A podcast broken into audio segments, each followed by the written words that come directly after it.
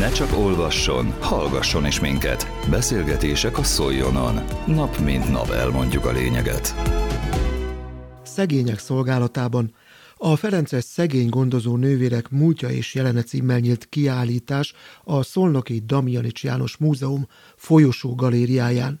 A mustra hátteréről készült Hartai Gergely interjúja. A Damjanics János Múzeumban ülünk, ahol Jánbó Csaba könyvtárossal beszélgetek arról, hogy most nem régiben egy Ferences kiállítás nyílt itt meg, aminek a szegény gondozása az egyik fő motója. Mit kell tudni erről a mostani tárlatról? Ez a Ferences szegénygondozó nővéreknek a tabló kiállítása. Tulajdonképpen ők már kikerültek a Ferences elsőrend fennhatósága alól, tehát egy teljesen különálló rendként beszélhetünk róluk, de mint ferencesek megmaradtak ferencesnek lenni, tehát mind a habitusuk hasonlít a ferencesekéhez, és ugyanúgy a kezdeti regulájukat is onnan vették át ugyanis 1927-ben, mikor Oslai Oswald atya alapította ezt a rendet, az EGRI normának egyik legfőbb pillére volt, akkor Ferences harmadrendi hölgyekre tudott így támaszkodni, és később ez nőtte ki magát 27-ben egy önálló rendé ami 30-as években került ki a Ferences elsőrendnek a felhatóságáról. Egy véletlen adta az egész ez a hátteret,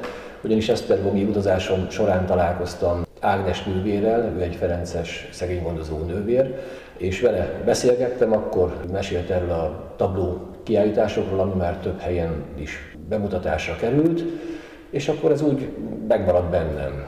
Viszont mikor már közeledett most 23, akkor szembesültem azzal, hogy a szegényházi templomnak idén 90 éves születésnapja lesz. A Szent József szegényházi templom 90 éves lesz idén, és ezt a kettő dolgot tulajdonképpen össze is lehetne hozni, ugyanis 1932-ben vonultak be ünnepélyesen a Szolnoki Szegényházba a nővérek, és egészen 1950-ig itt tevékenykedtek. Tehát tulajdonképpen ez a véletlen és ez az évforduló hozta ezt a kiállítást létre, vagyis ez volt az apropója.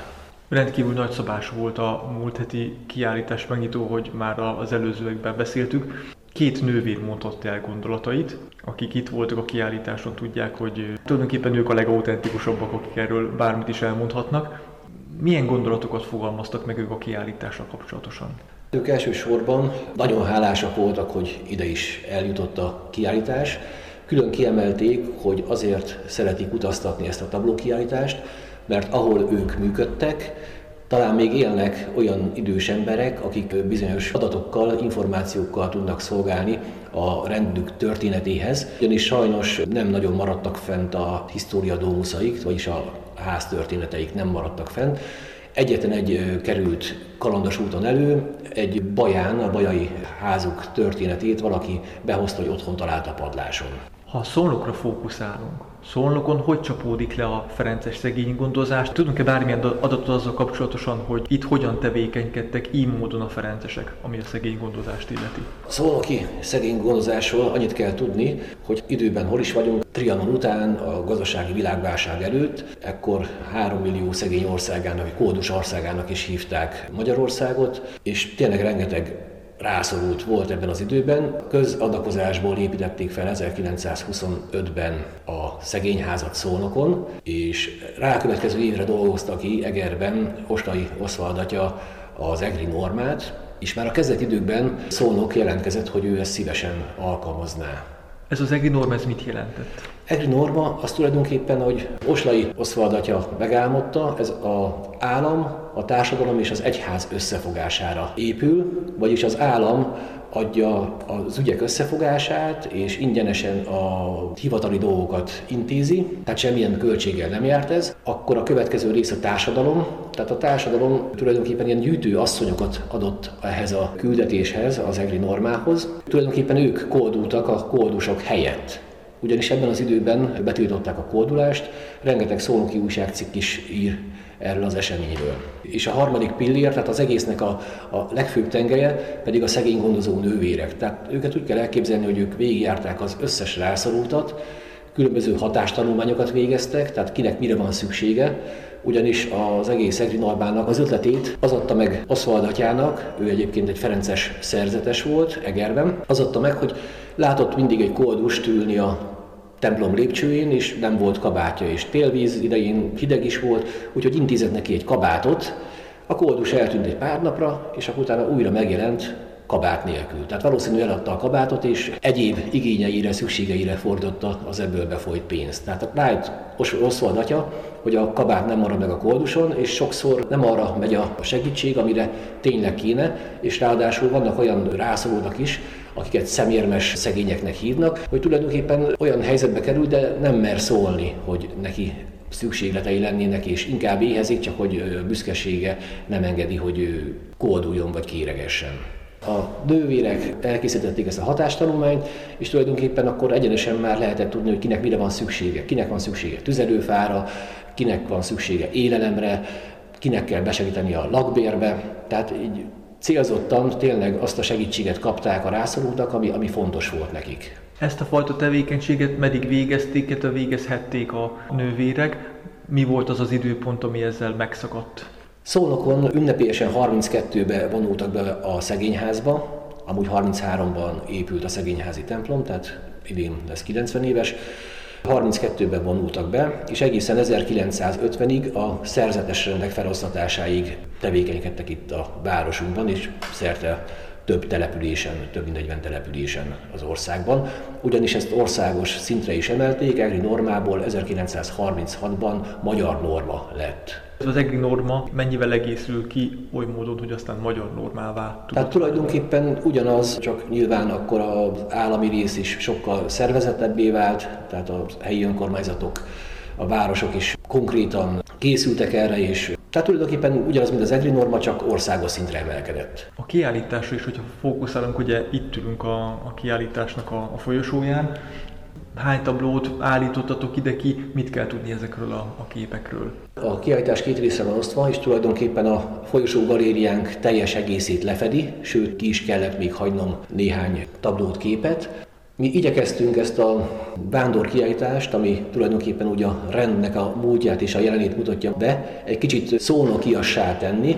Készítettünk három szónoki vonatkozású tablót, amit próbáltunk a kapott stílushoz igazítani, hogy majd ezt a nővérek megkapják, és ha esetleg vándoroltatják, akkor apránként így a városokat összegyűjtve a teljes szolgálatukat be tudják majd mutatni szerte az országban nem csak a tablóanyag, hanem a tárgyi anyag is elég jelentős. Láttam itt például, hogy jól láttam Pádói Szent Antal szobor van, és a környékén pedig különböző Ferences léthez kötődő emléktárgyak. Ezek saját gyűjteményből vannak, vagy esetleg máshonnan kerültek ide?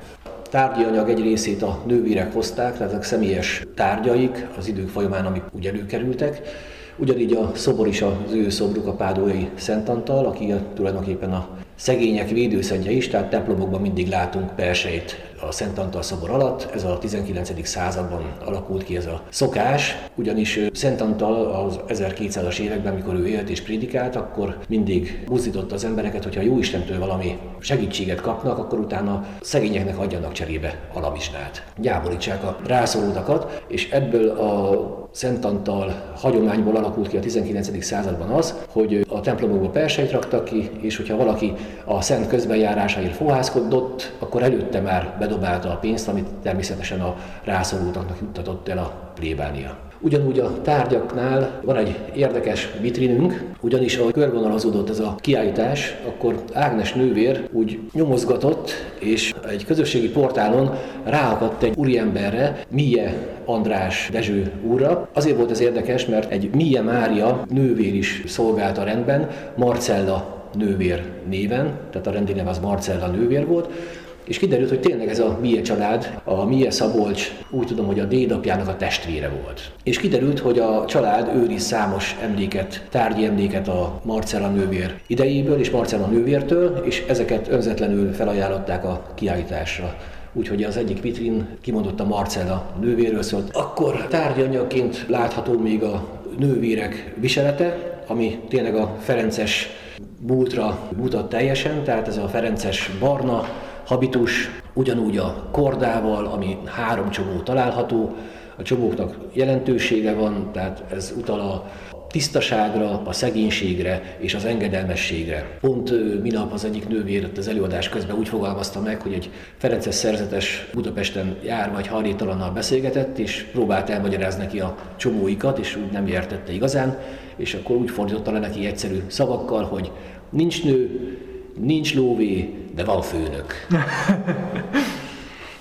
Úgyhogy meg lehet tekinteni a nővéreknek a régi viseletét, ami egyébként sokkal vastagabb anyagból készült, több rétegből állt, tehát tényleg egy nyári melegbe azt viselni már eleve alázatra utaló dolog lehetett.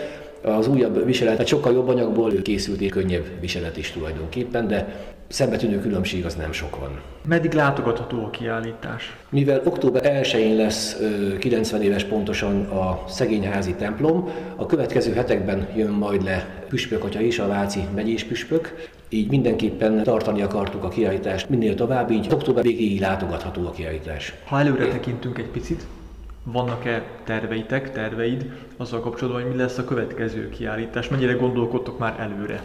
Hát nekem ez úgy véletlenül jött ez a, az ötlet ehhez a kiállításhoz. Én nem vagyok ilyen kiállításrendező, igaz, hogy rendeztem már egy pár tárlatot itt a múzeumban. Tehát én ezt a jövőre bízom, hogy ha jön egy olyan ötlet, meg olyan különlegesség, amit így szólókiaknak látni, vagy tudni kell, akkor, akkor bármikor, hogyha adódik, akkor én nagyon szívesen végzek ilyen tevékenységet is. Egy picit, hogyha visszacsatolunk a mostani Ferences kiállításra, és úgy általában arra, hogy szólnokon voltak, éltek, dolgoztak ferencesek.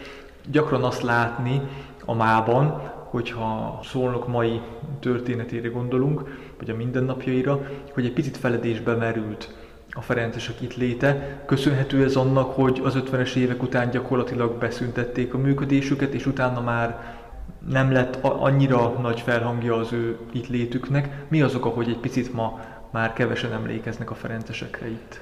Hát mivel nem jöttek vissza, 90-ben már nem jöttek vissza, mikor 50-es években megszüntették a rendeket, akkor azért még a nővérek civilként továbbra is segítették a rászorultakat, gondozták őket, de azt tudjuk jól, hogy 56 után kis Moszkvának is kezdték el szónokot nevezni, és mindennek tett az ügyben akkor a város, hogy minél jobban ennek az emlékeit is eltörölje a itteni egyházi életnek.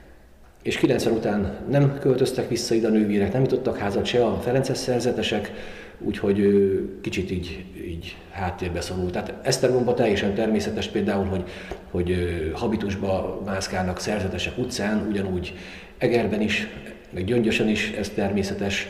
Nem, úgy emlékszem, hogy egy pár éve egy pár tanítónővér volt itt Szolnokon, tehát őket is úgy nagyon megnézték, de, de üdes színfoltja volt a városnak szerintem az is.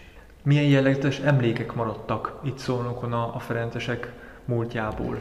Hát, amiket akár a Daminics Múzeum gyűjteménye is őriz. Itt külön kell vennünk akkor a Ferences szerzeteseket, akik itt voltak, és külön kell venni a szegény gondozó nővéreket.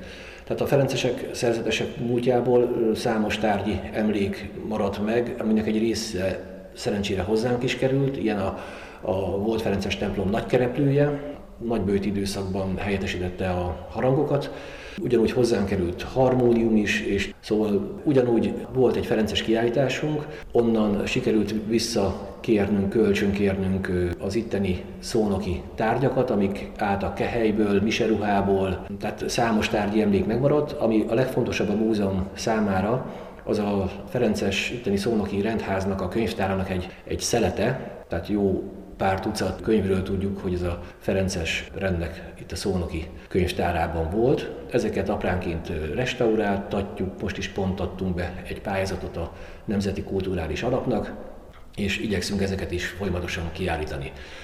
A nővérek anyagából tulajdonképpen semmi nincs, néhány fotót leszámítva, de hál' Istennek most már tudunk erről a, a Marcella nővérnek a hagyatékáról. Kérdés, hogy a milyen család ezt továbban megtartja, vagy a nővéreknek adományozza, vagy esetleg a múzeumnak, de minden esetre mi ezt dokumentáltuk, tehát bár ez is nagy segítség nekünk. Az előző percekben Jánbor Csabával, a Szolnoki Damianics János Múzeum könyvtárosával beszélgetett a Szegények Szolgálatában című kiállításról Hartai Gergely.